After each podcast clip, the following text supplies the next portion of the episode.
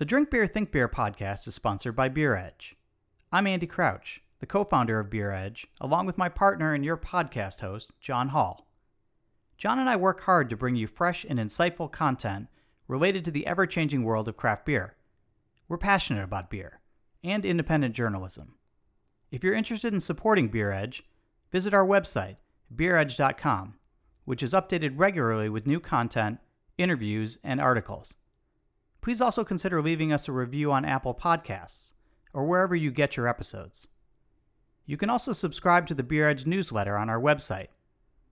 Is there anyone you think that we should be talking to? Please drop us a line at andy at beeredge.com with your thoughts. And as always, thanks for your support.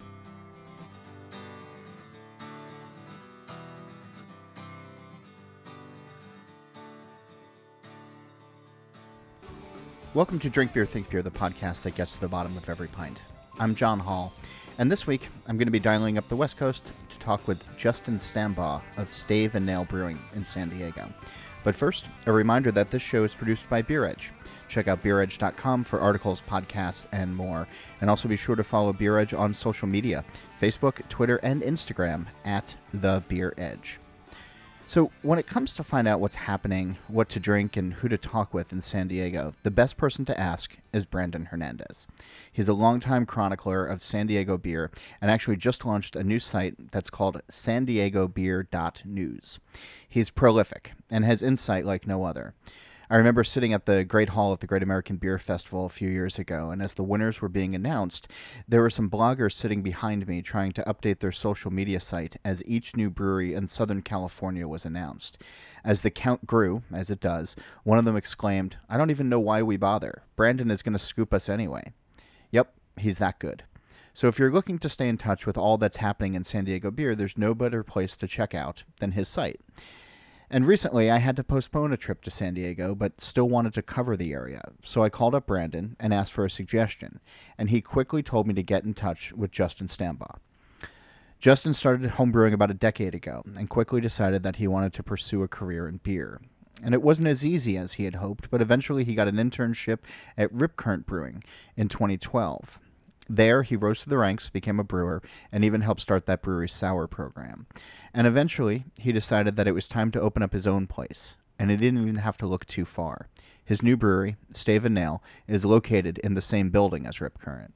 Justin spoke to me from Southern California, and we talk about that move, sour beer, San Diego, and more. Here's our conversation. When did you first get the idea that you wanted to own your own brewery? Oh man, uh, such a such a trip back to just how naive I was uh, back then. Um, you, it was it was really early. I I had always been you know just kind of entrepreneurial spirit. So when I initially started home brewing, and this is a mistake I see uh, uh, all the time, all the time, is I want to open a brewery and um, literally not even a batch under their belt for me that that went a different way um, you know in my first couple of batches i don't think i was like i'm definitely going to start a brewery but in the back of my mind i was like okay we can uh, we can do something with this. Um, you know and subsequently all my homebrews were pretty awful uh, as they should be you know you got to brew bad beer at home to realize like oh this is hard um, but yeah, it, it, was really early. It was really early, and mainly just because I had that kind of entrepreneurial spirit in general. So, but I mean, there, there's a difference between. I think there's a lot of folks who who homebrew and you know they they get a couple batches and like okay this this could be a profession, but then putting it actually into practice, right? Um, it, that's a whole other skill set, you know, because you know people can, you know you know see something on TV and say, "Oh, okay, I could do that," or you know, like, "Oh, I'm going to win the lotto run one day, and here's how I'm going to spend the money." Like, there's there's lots of you know dream scenarios that live in people's heads versus putting the shoes to the pavement to to, to make it happen. What was right. the what was the path for you? You didn't jump right from being a home brewer to hanging your own shingle. Yeah, yeah, no, no, no. Um, and without a doubt, there there I, I even if I would have have started a brewery from just being a home brewer, it would have definitely not worked. Um, without a doubt, you need to get a job in, in the industry um, to to figure that out.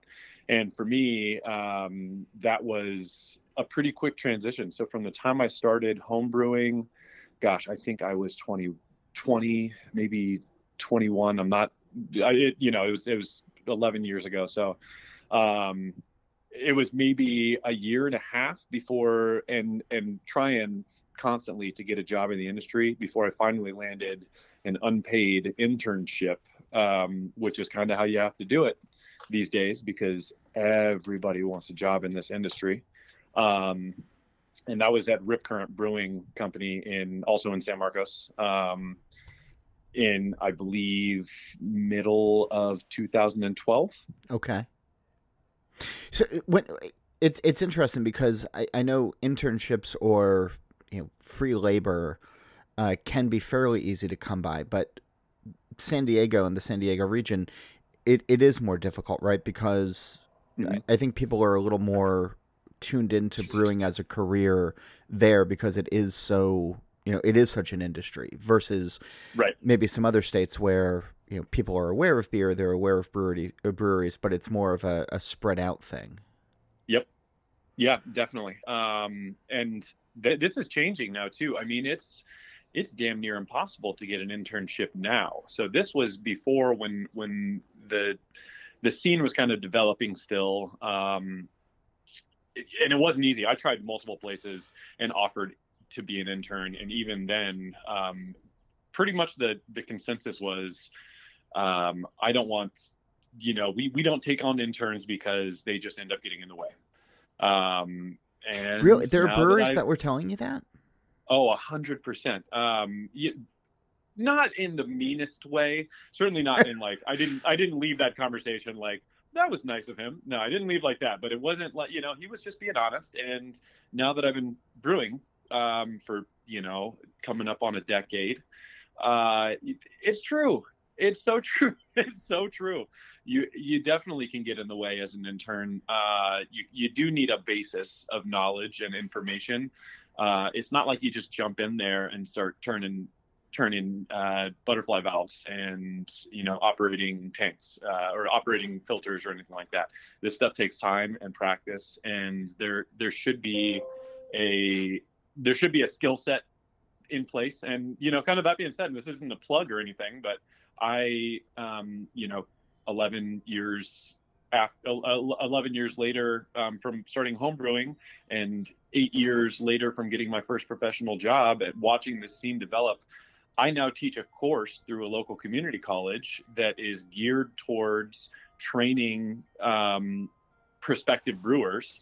So it's it's a really kind of a difficult course to get into, and we have direct lines to a lot of the major breweries throughout San Diego. Um, and you know, we so breweries will come to us after they've gone through our kind of introductory training course where we teach them how to CIP tanks. We teach them the the you know kind of just the the, a, a, nice bird's eye view of brewing process. We actually have a pilot brewery. We teach them transfers under pressure, you know, kind of just an introduction into what you would get as a training cellar person. Um, so they can go into that job and actually know what they're doing. So that's kind of the difference between then and now.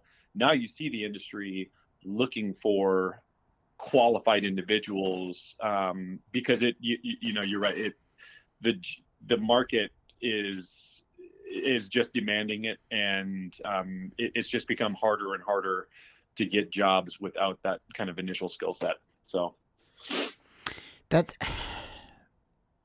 it, it, in in some ways that's really good because sure. it, it probably means that there's going to be a better quality of beer that ultimately you know reaches the consumer but you know we've been right. talking also a lot about um, you know diversity and inclusion uh, yeah. a, as well and trying to get um, you know more people uh, involved you know in beer.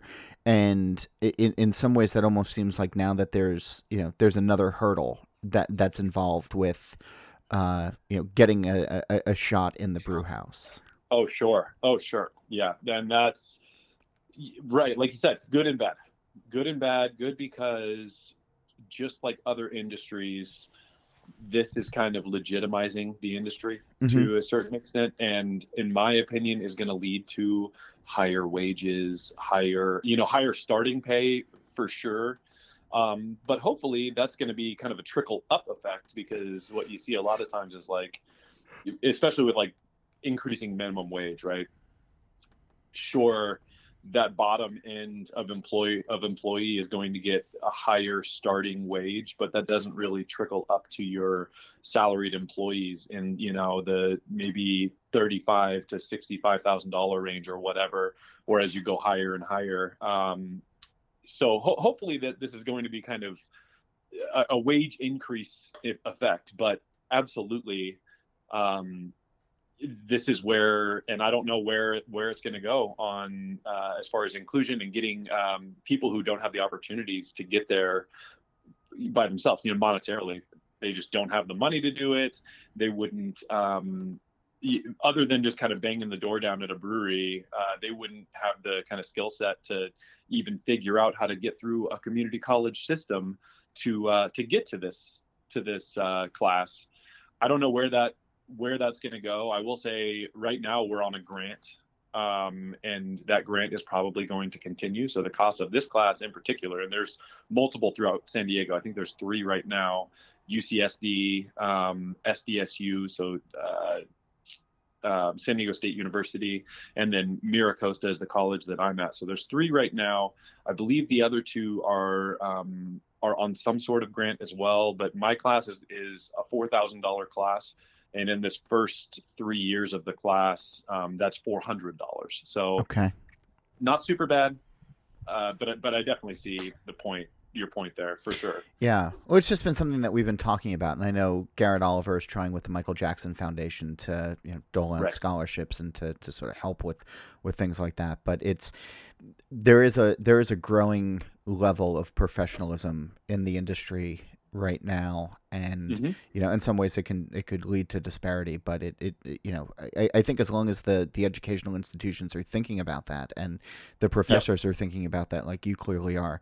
Um, you know, there's you know, it, it, it's not something that could just be immediately, you know, kicked under the rug. Um, absolutely and and i will say i will say this as as far as um because we we you know for this class it's 15 students. We got a pool of i believe just a little over 60 students who um who were trying to get into it. And there's a pro you know there's an application process there's an interview process.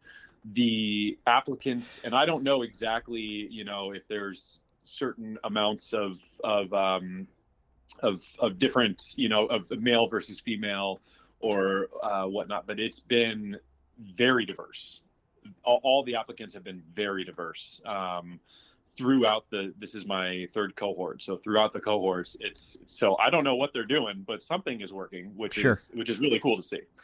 So. So you land at Rip Current and you're there for a, a, a good couple years, and it was one of these these breweries that um, I got to visit a few years ago with Brandon Hernandez, and nice you know Cool. Brandon being uh, I, I I think one of the most knowledgeable people uh, in your whole area, uh, if if not all of Southern California.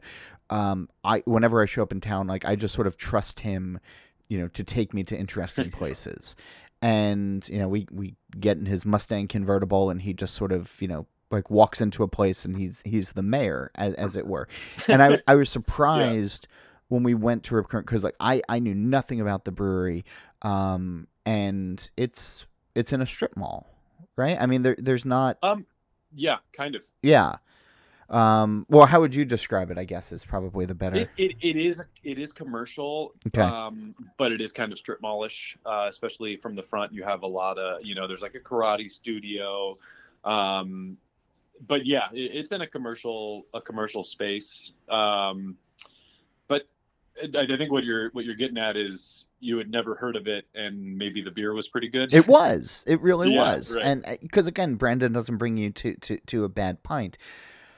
And so I guess I want to just talk like a little bit about like what you were making there because Sure. when I when I, whenever I visit San Diego, I, I'm always impressed by the overall quality that is coming out of breweries there. And you know that everybody seems to have uh, at least one or two things that define them to help them stand out from from from the rest. And so, Sure.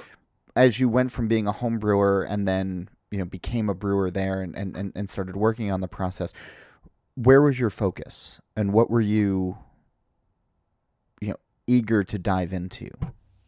Okay. Yeah. Um, I mean, th- that focus narrowed over the eight years uh, for sure. Mm-hmm. Um, and it, you know, it, that came with learning, figuring out what I liked, et cetera, et cetera. One of, I, I guess initially, you know, I, I went from intern, um, then to, to head brewer, then from head brewer to head of brewing operations, um, and kind of, um, the ownership group was was pretty hands off. So for the most part, which was not a good thing uh, to me. And I, I love these guys. It's not like you know they they're well aware of my my feelings on that. Um, uh, but as far as I, I- I got a lot, I had a lot of hat. I was wearing a lot of hats, and I got to see a lot of the insides of a business. Um, so I guess I can break this down into two different two different areas. One can be the beer side, and one can be kind of the business and developing my business model from Rip Current. Mhm. Um, but on the beer side, I started and literally thought, um, well, first of all, just so you can hear how hilarious this is, you know, it was eight years total that I was there. Um, I started in uh, thinking I was going to open a brewery in about a year. My thought was, you know, and I was young, 20 something. Um, my thought was, hey, I'll save up $10,000. This is the most hilarious number. Um, $10,000 and I'm going to go open a brewery in a year. That was my goal. Oh my God. Not even close, clearly. Um, and beer wise, I, I liked like what everybody else liked eight years ago or 10 years ago. I liked stouts and I liked, you know, brown ales and I liked IPA specifically. And I wanted to learn how to brew these beers. Fast forward a little while, started um, kind of realizing, hey, there's other there's other stuff out here besides, you know, just kind of these cookie cutter beers that are running rampant. And I'm starting to notice every brewery in San Diego do the same kind of kind of cookie cutter here's our brown here's our you know here here's our pale here's our ipa and here's our stout. Right. and that just kept so my mind kind of ventured and started to go to barrel aging first to um, you know bourbon barrels um, that kind of transformed once i had my first sour beer. So which i hated by the way. Um, it was a cantillon which uh, you know i mean it's so funny it's so yeah thinking back it's just so funny how naive and um, just you know the inexperience which is not a bad thing. You should be. You should be inexperienced. You should be naive especially when you have your first you know when you have your first lambic. Yeah no, i don't think people should like that because it's an, an odd flavor. Um, and if you do like it good on you. But once i had that beer it, it intrigued me enough to try more and once I started to look into this and what um, what sour beer and mixed fermentation was, that's where it, my interest just got so peaked. And um, was gracious enough to allow me to experiment with this, and a lot of it was just taking, you know, wort off of a batch, and um, they would let me buy, you know, homebrew vials of of different yeast strains. That got into you know growing up cultures from bottles. Um, eventually you know i had one tiny little 10 by 10 room with kegs with airlock you know the spears pulled out of them and airlocks and probably 15 to 20 kegs kind of pyramid stacked back there. So you sort Um, of like willed this, you know, this into Oh, existence. totally. Totally and they were and like i said they were gracious enough um, to see my ambition for it and honestly give me the time um, you know obviously they're paying me Yeah. and uh, not only that but the the time to to waste beer and to you know because of, of that initial when you first start brewing sour beer, this is this is what so many people do, but I didn't have to because I had so much of it. I, I a lot of people will um, they have like two or three carboys of sour beer, and they end up you know I, I get brought homebrew sour beer all the time, all the time, and it's really and it's really bad Yeah. because they're they're blending this because they only have three carboys. I dumped 90 plus percent of that first, you know, all of it basically went down the drain. There were a couple of things that I liked, and that formed into the next run. And then that went into, okay, let's buy 20 barrels, um, 20 wine barrels. So that was that's me driving up to um, to Central California and picking up a bunch of wine barrels and coming back. And I remember that first fill. Um, you know, we ended up dumping maybe 15% of the first barrel run, which is not bad. And That's actually not now I'm- terrible. Yeah. yeah, no, now I'm now I'm I'm settled somewhere around that number. Um, I don't even get mad when I dump barrels. You know, I, not at all. It's it's a good thing. It's a good thing. You got to purge the bad stuff. You can't just be putting out uh, subpar product.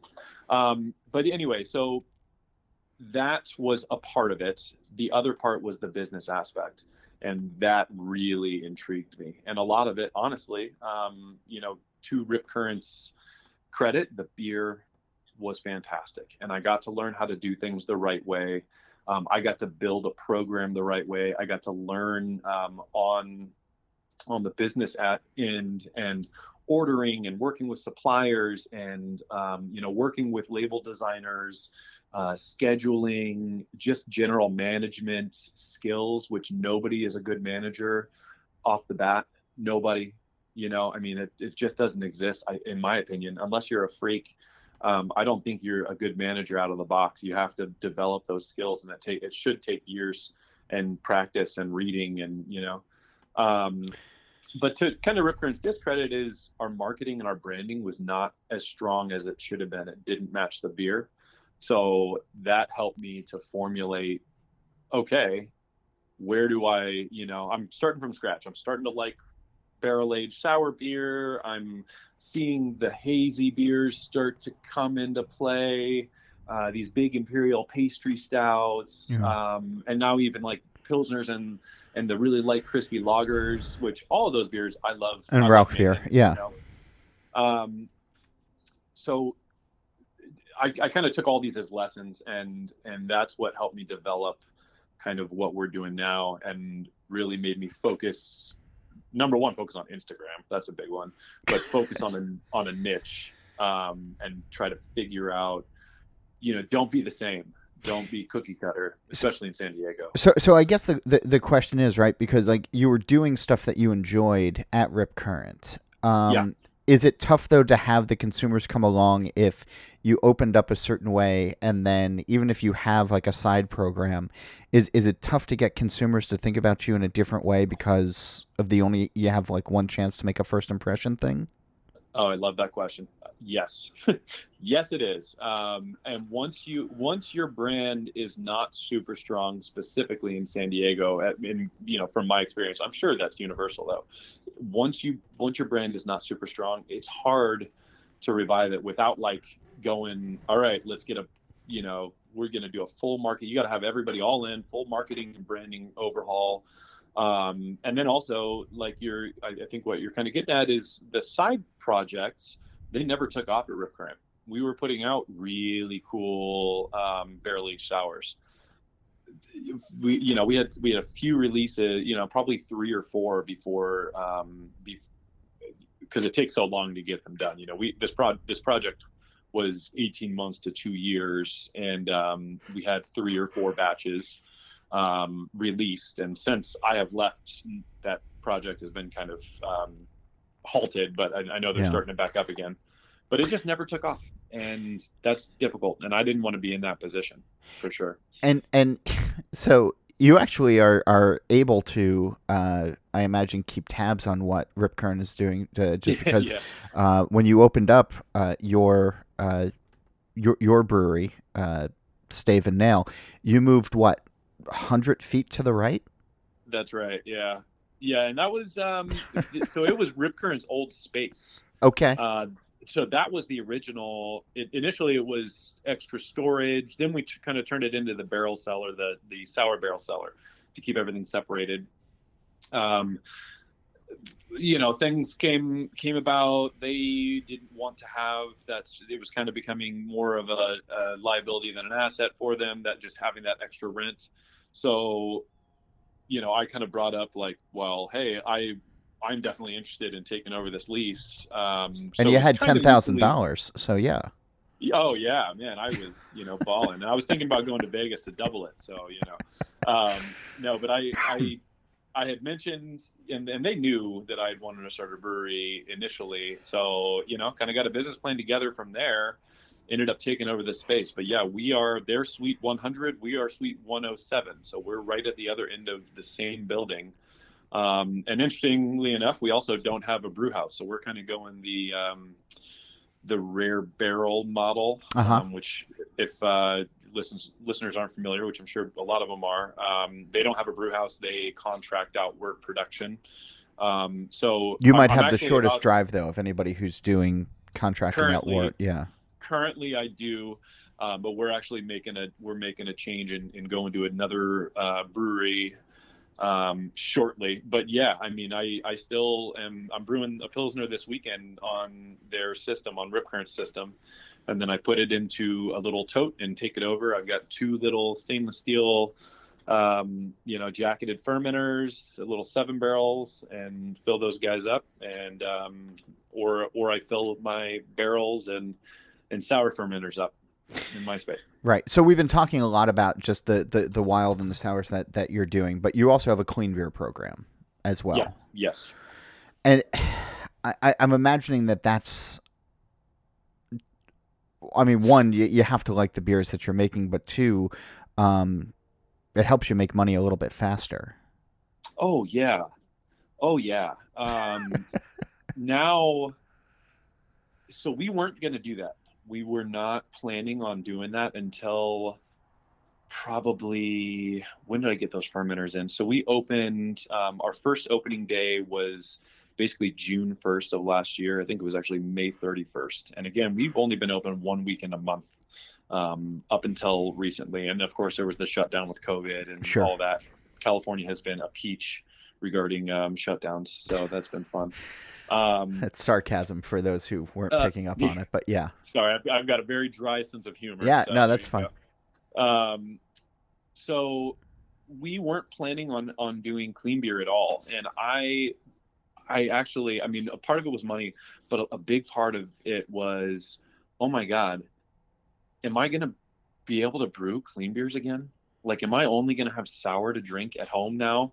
Like, this is it, it's so weird, and I, I love brewing beer. I love, you know, it's not like I only want to make sour beer. I want, you know, specifically, I want to make. Pil- I wish I could brew pilsners every day of the week.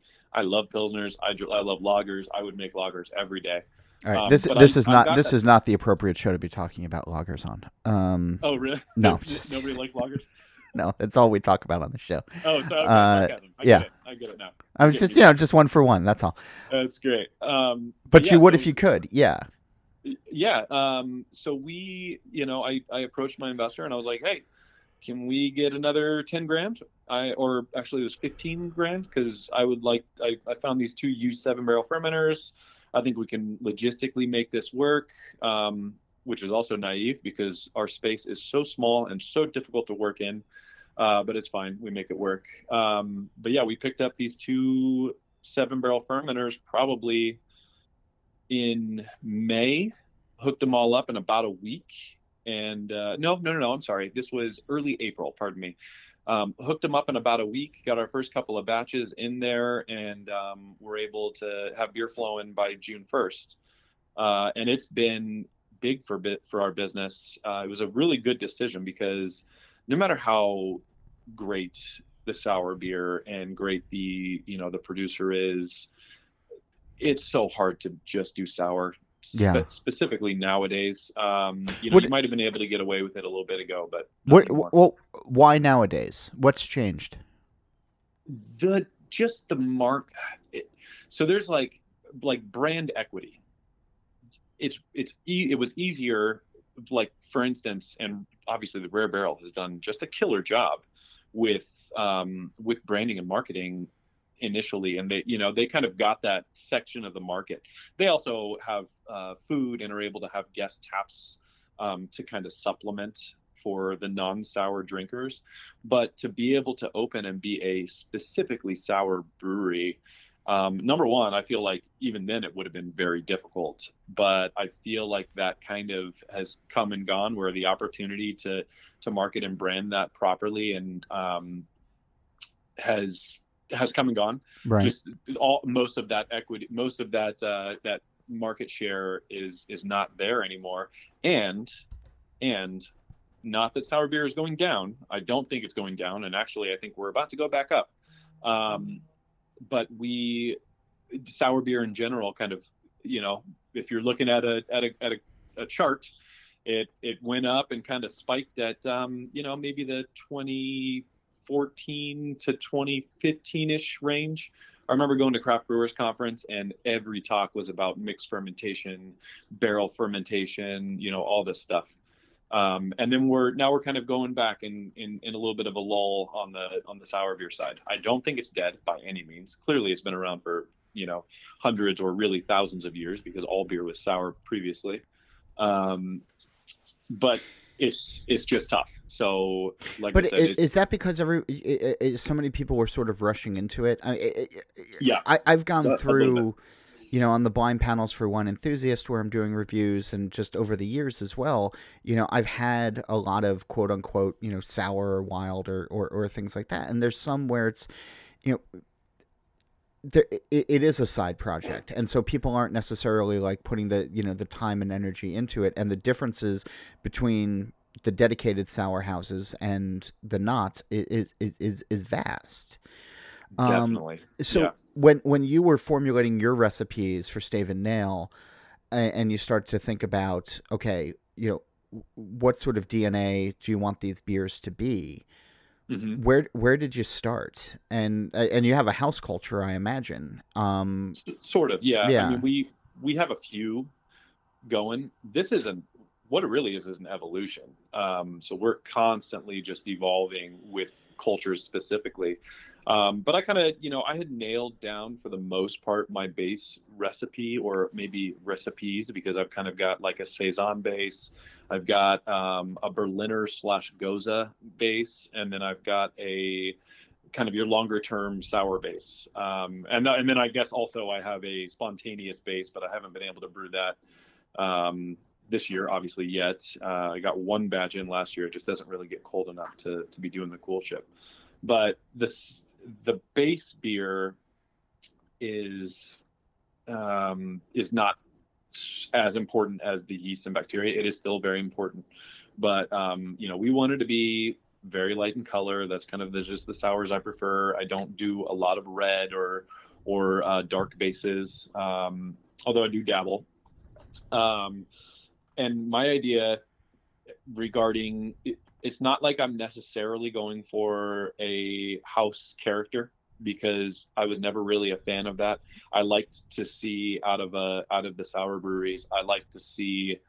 I, I think that really good a really good and diverse list of sour beer, meaning different yeast characters across the board, but well executed. That's what I personally liked from a sour brewery. I didn't like, and not not saying like Cascade is always what people um, mention with regards to like, oh yeah, Cascade tastes the same all the way across the board. Every beer is just a different fruit character. Um, I didn't want to be that, and trust me, I love Cascade. I love the beers they produce, but they are kind of singular, uh, lactic forward. You know, not a lot, not a huge amount of character. I didn't want to fall into that kind of trap of, um, or you know, you really do trap yourself in by always trying to be, have a specific character. right. So the the way I tackled this was diversity across my cellar. Um, so every beer is is uh, you know has kind of a different target, I guess. So I'll I'll brew you know I don't know ten to 20 I, i'd have to look at my logs but um, you know 17 barrel batches across the year split those among barrels and even with one batch i'm um, I'm fermenting with different intention. So different strains of Brettanomyces across the different barrels. And these are mostly all things that I've used, although I will slip in new things. But the goal is I want some acid in my cellar. So maybe brewing with lower IBUs, um, you know, heavier amounts of of proteins and stuff for the bugs to chew on over time.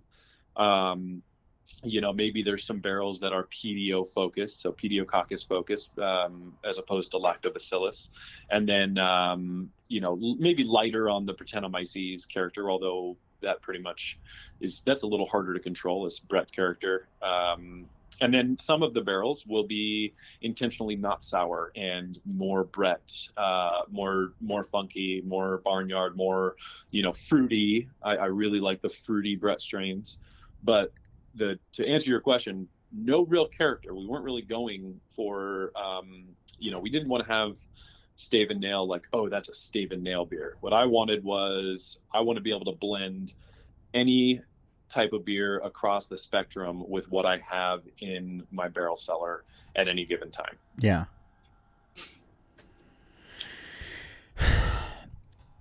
has that helped you stand out in San Diego of having this sort of thoughtfulness behind it? You know, you, you were mentioning before, you know, brown ales and IPAs, and you know, obviously that's what the area is known for. But you know, when you have this sort of thoughtfulness to it, you know, are you finding that people are connecting with you on the level that you want them to? Mostly, yeah. Um, and I'm hope you know, your goal is to always be uh, just getting better in general. And hopefully, like I said, I got this new marketing girl, so we're looking for it. But I believe that, yeah, uh, thoughtfulness is a great word for this. And I believe that that has been our biggest, um, you know, people see through the, the weak marketing that really you can't see like the owners standing behind it mm-hmm. or like a lot of breweries don't even know who the owners are you know or who um who really is the soul behind the brewery that i think has been you know the the beers uh, the beers aside i think our biggest um our biggest pull in san diego and the reason that our brand is kind of is still obviously we're still just barely developing this thing but I think we're getting traction with the brand because people see the care behind the beer. I don't make a beer that, you know, I, you know, it sucks, but I've already dumped it's hard to even say this, but I've already dumped two of my clean seven barrel batches because they just weren't they they weren't it, you know. And in at Rip Current, you know, we I didn't dump a beer. We we dumped maybe one beer over my eight years, maybe two. Um, but already because you know it's early, I don't want to mess that up. I don't want to met like you said, you only get one uh, one chance at a first impression. Yeah. I don't want to mess this initial year up by putting out something that I don't believe in. Um, and that goes all the way through the marketing now to you know the food aspect, which we're just starting to kind of bring in into play, um, all the way to the the brewery that we built. Um, we built everything by hand I wanted to show that. I want to go, and I do this all the time, you know, because people are coming up to me like, "Oh my god, I love, you know, I love the the barrel stave wall. I love the chandeliers, um, and I love telling people, yeah, I, my dad, my brother, myself, my girlfriend, we built all this stuff. You know, we we we wanted to put that care into it um, across the board. We want the atmosphere to meet the to match the beer, to match our passion.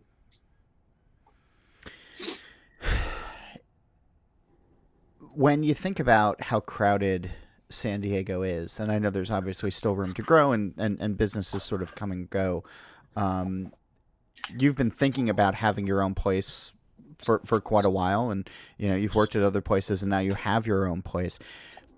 What does growth look like? What does you know? It, it seems to me like you're a guy who's always thinking about sort of next steps, and so yeah. like where where's your mind taking you right now? Right. Um, well, I'll, I'll say this. So um, I'm definitely always thinking of the next step. That's kind of, you know, I, I see that as my job, my main job.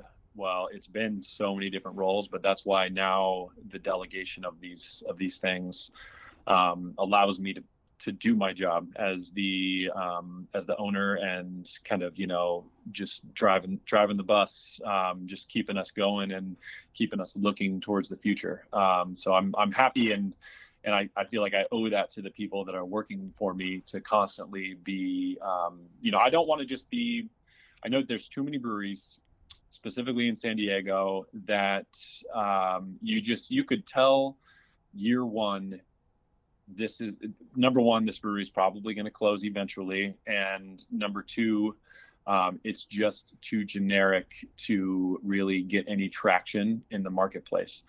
Um, so our evolution my initial thought was um, i think this could be an excellent restaurant concept. I come from a restaurant background. I love culinary um, I, I love to cook. I've always loved it. Um, I love the service aspect of restaurants.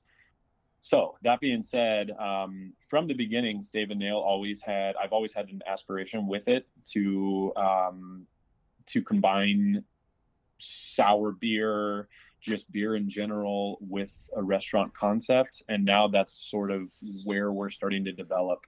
And I think this is where um, where we would set ourselves apart. Uh, I don't want to get too far into the details. Sure. But kind of the the general idea is we are going with a specific type of spirit um, focused bar. Uh, okay. so we're going to go with a Type 75 license, which is that's this is you know this is tentative. We're still um, we're probably one to two years out, but the investors are starting to line up and we're starting, you know, things are starting to fall into place, especially with the way things are going. Now rents are starting to get a lot cheaper. Um, so we're starting to think, okay, let's not, um, I don't want to just not fail right now. I want to progress through this, uh, you know, kind of bullshit, pardon my French, no, this craziness all of this, uh, you know, all this madness and, and kind of sadness. Everybody's just sad. And um, I don't want to come out of this just like, oh, well, we made it or, oh, we closed. Uh, you know, definitely don't want that. Um, I want to come out of this with, you know, the just the guns blazing um, would be my, my hope. And uh, so, yeah, we're, we're going to do a you know we're southern california so might be able to pick the or guess the spirit and the type of food because uh, we're, we're pretty closely tied to to somewhere.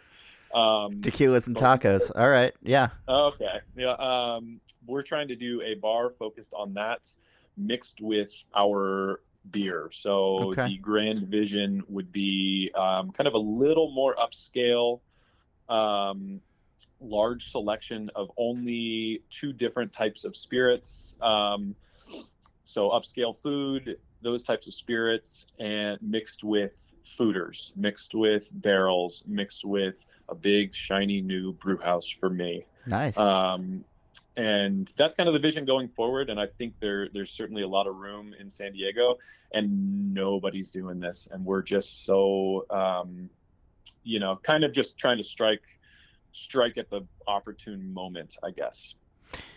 Well, it sounds like there's a lot to look forward uh, look forward to, and uh, another reason to come back out and visit San Diego uh, once uh, we can all get on planes again and uh, go places yeah, yeah. without without worry. So, um, hey, look, look, look, me up. I'll take care of you. I promise. No, we'll do. Uh, Justin, thanks for being on the show today. I really appreciate it no, I, I, appreciate you for uh, you for reaching out, and thanks to Brandon Hernandez um, for setting this thing up. Really cool. Thanks always to Brandon Hernandez. That's Justin Stambaugh of Stave and Nail. My thanks to him for coming on the show, and thanks again to Brandon Hernandez for the introduction. Remember to check out his San Diego Beer News site. And also listen to Steal This Beer. Brandon was a guest two weeks ago, and we had a fun conversation over the black glasses. And of course, for more podcasts, check out Andy Crouch on the Beer Edge podcast and the BYO Nano podcast. I have some fun shows planned in the coming weeks and some conversations in the can, but let me know who you might want to hear. Reach out at John Holl. it's J O H N H O L L, at beeredge.com or you can join the conversation on Twitter at John underscore Holl, and make sure to follow Beer Edge on all of the social media channels at The Beer Edge. And if you're so inclined, go onto iTunes or wherever else you're listening to podcasts these days and leave a review. It really does help other people find the show. Nate Schweber does the music, Jeff Quinn designed the logo. I'm John Holl, and new episodes of this show release every Wednesday. And that's when I'll be back again to drink beer and to think beer.